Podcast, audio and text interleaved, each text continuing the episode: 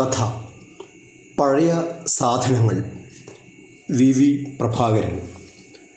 ദേശത്തിന്റെ മഹോത്സവത്തിൽ ലയിച്ചു ചേരാൻ പുറം നാടുകളിൽ ജീവിക്കുന്നവർ ഉൾപ്പെടെയുള്ളവർ ഇത്തവണയും വന്നു ചേർന്നിട്ടുണ്ട്.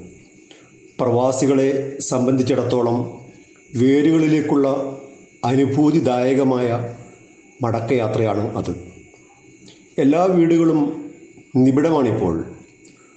പുതുചൈതന്യമണിഞ്ഞ വർണാഭമായ രാപ്പകലുകൾ എങ്ങും ആഹ്ലാദ തുടിപ്പുകൾ.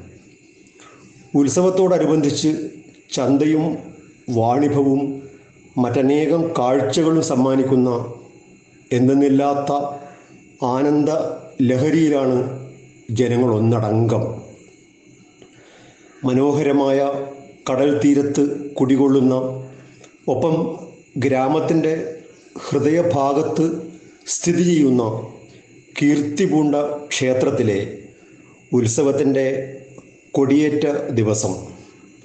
കാവിലെ ഒരാഴ്ച നീണ്ട കളിയാട്ടത്തിന്റെ സമാപനവും ഉച്ചനേരം പിന്നിട്ടിരുന്നു.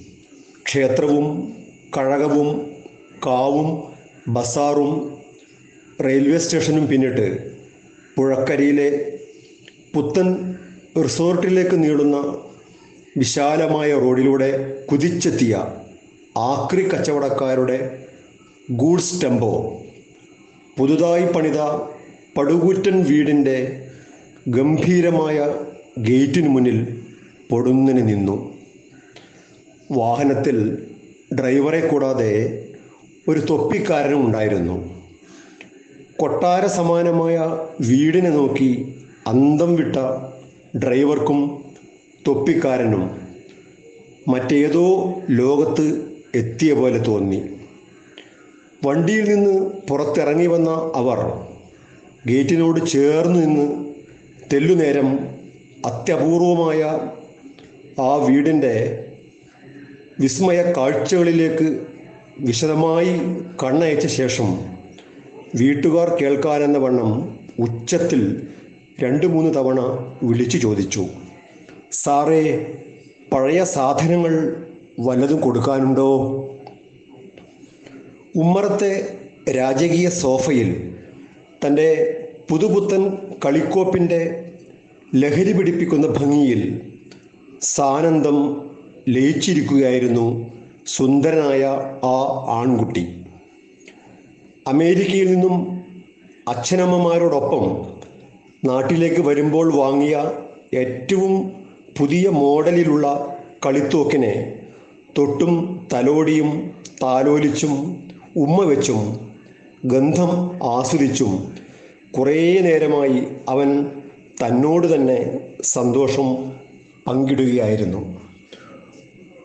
ഒറിജിനലിനെ വെല്ലുന്ന തോക്കിനെ മാറോട് ചേർത്ത് പിടിച്ച് അവൻ മനസ്സിൽ പറഞ്ഞു കുറച്ചുകൂടി വലുതായിട്ട് വേണം ഒരു ദിവസം ഏതെങ്കിലും ഒരു ക്ലാസ് മുറിയിൽ കയറി തലങ്ങും വിലങ്ങും ഠേ ഠേ എന്ന് തുരുതുരാ. ഓ മൈ ഗോഡ് അത് എന്തൊരു രസമായിരിക്കും. അത് ഓർത്തപ്പോൾ അവന്റെ ദേഹത്ത് കുളിരു വീണു. ചുണ്ടിൽ ഒരു ചിരി വിരിഞ്ഞു. കൈകളിലൂടെ ഊർജം പ്രസരിച്ചു. നിമിഷമാത്രയിൽ തന്റേതായ ആകാശത്തിലൂടെ സഞ്ചരിച്ച് അവൻ കാലിഫോർണിയയിലെ സ്കൂളിലെത്തി.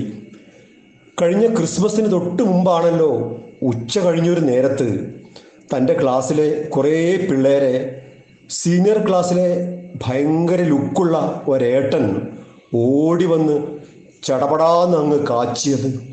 ഹോ ബോയ്സും ഗേൾസുമായി പത്തെണ്ണമല്ലേ അന്ന്?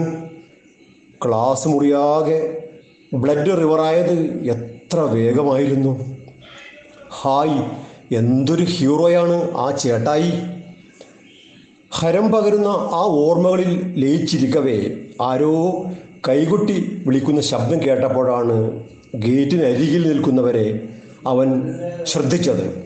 പതഞ്ഞു വന്ന സന്തോഷത്തോടെ പൊടുന്നനെ അവരുടെ നേരെ തോക്ക് ചൂണ്ടി ഉന്നം വെച്ച് കാഞ്ചു വിളിക്കാൻ തുനിയവേ. തൊപ്പിക്കാരൻ ശരിക്കും ഞെട്ടിപ്പോയി. അവന്റെ ശ്രദ്ധയാകർഷിക്കാൻ വേണ്ടി ഡ്രൈവറും തൊപ്പിക്കാരനും വാത്സല്യപൂർവം ഒരേ സ്വരത്തിൽ വിളിച്ചു പറഞ്ഞു മോനെ ഇവിടെ എന്തെങ്കിലും പഴയ സാധനങ്ങൾ കൊടുക്കാനുണ്ടോ എന്ന് അകത്തു ചെന്ന് ഒന്ന് ചോദിച്ചേ. പെട്ടെന്ന് തോക്ക് ഇടത് കൈയിലേക്ക് മാറ്റിയ ശേഷം വലത് കൈയിലെ ചൂണ്ടുവിരലും നടുവിരലും ഉയർത്തി കാണിച്ചുകൊണ്ട് അവരെ നോക്കി അവൻ വർദ്ധിച്ച സന്തോഷത്തോടെ പറഞ്ഞു ഉണ്ട് അങ്കിളെ ഇവിടെ രണ്ടെണ്ണം. രണ്ടും വെരി വെരി ഓൾഡാണ് തൊപ്പിക്കാരൻ സ്നേഹപൂർവം ചോദിച്ചു അതെന്തു സാധനമാ മോനെ? അത്രയും ഓൾഡായത് ഒന്ന് എന്റെ ഗ്രാൻഡ് ഫാദർ മറ്റേത് ഗ്രാൻഡ് മാ രണ്ടിനെയും കാണാൻ ഒരു രസവുമില്ല. അഗ്ളി ലുക്ക് ഇപ്പോൾ ഒരു യൂസുമില്ലാതെ കിടക്കുക രണ്ടെണ്ണവും. രണ്ടിന്റെയും എക്സ്പയറി ഡേറ്റ് പണ്ടേ കഴിഞ്ഞതാണ് അതേന്ന് വെറും വേസ്റ്റ് അങ്കിൾമാർക്ക് വേണേൽ കൊണ്ടുപോയിക്കോ. ഡ്രൈവറും തൊപ്പിക്കാരനും ചിരിക്കണോ കരയണോ എന്നറിയാതെ ഒരേ സമയം തലയിൽ കൈവച്ച് മിഴിച്ചു നിന്നു. അന്നേരം അമ്പലത്തിലെ ആറാട്ട് മഹോത്സവത്തിന്റെ കൊടിയേറ്റവും കാവിലെ കളിയാട്ടത്തിന്റെ കൊടിയിറക്കവും വിളംബരം ചെയ്തുകൊണ്ട് ആകാശം പൊട്ടുമാർ ഉച്ചത്തിൽ തുരുതുരാ കതിനാ വെടിമുഴങ്ങി. വെടിമുഴക്കം കേൾക്കവേ ആൺകുട്ടി സോഫയിൽ നിന്നും ആവേശഭരിതനായി ചാടി എഴുന്നേറ്റ് ആഹ്ലാദാരവം പുറപ്പെടുവിച്ചുകൊണ്ട് ആകാശത്തേക്ക് തോക്കു ചൂണ്ടി കാഞ്ചിയിൽ വിരലമർത്തി. അപ്പോൾ അവന്റെ ഉള്ളിൽ ഒന്നിനു പിറകെ മറ്റൊന്നായി ഒരു കൂട്ടം കുഞ്ഞു തലകളും ഒരുപാട് ചോരപ്പൂക്കളും ചിതറി വീഴുകയായിരുന്നു.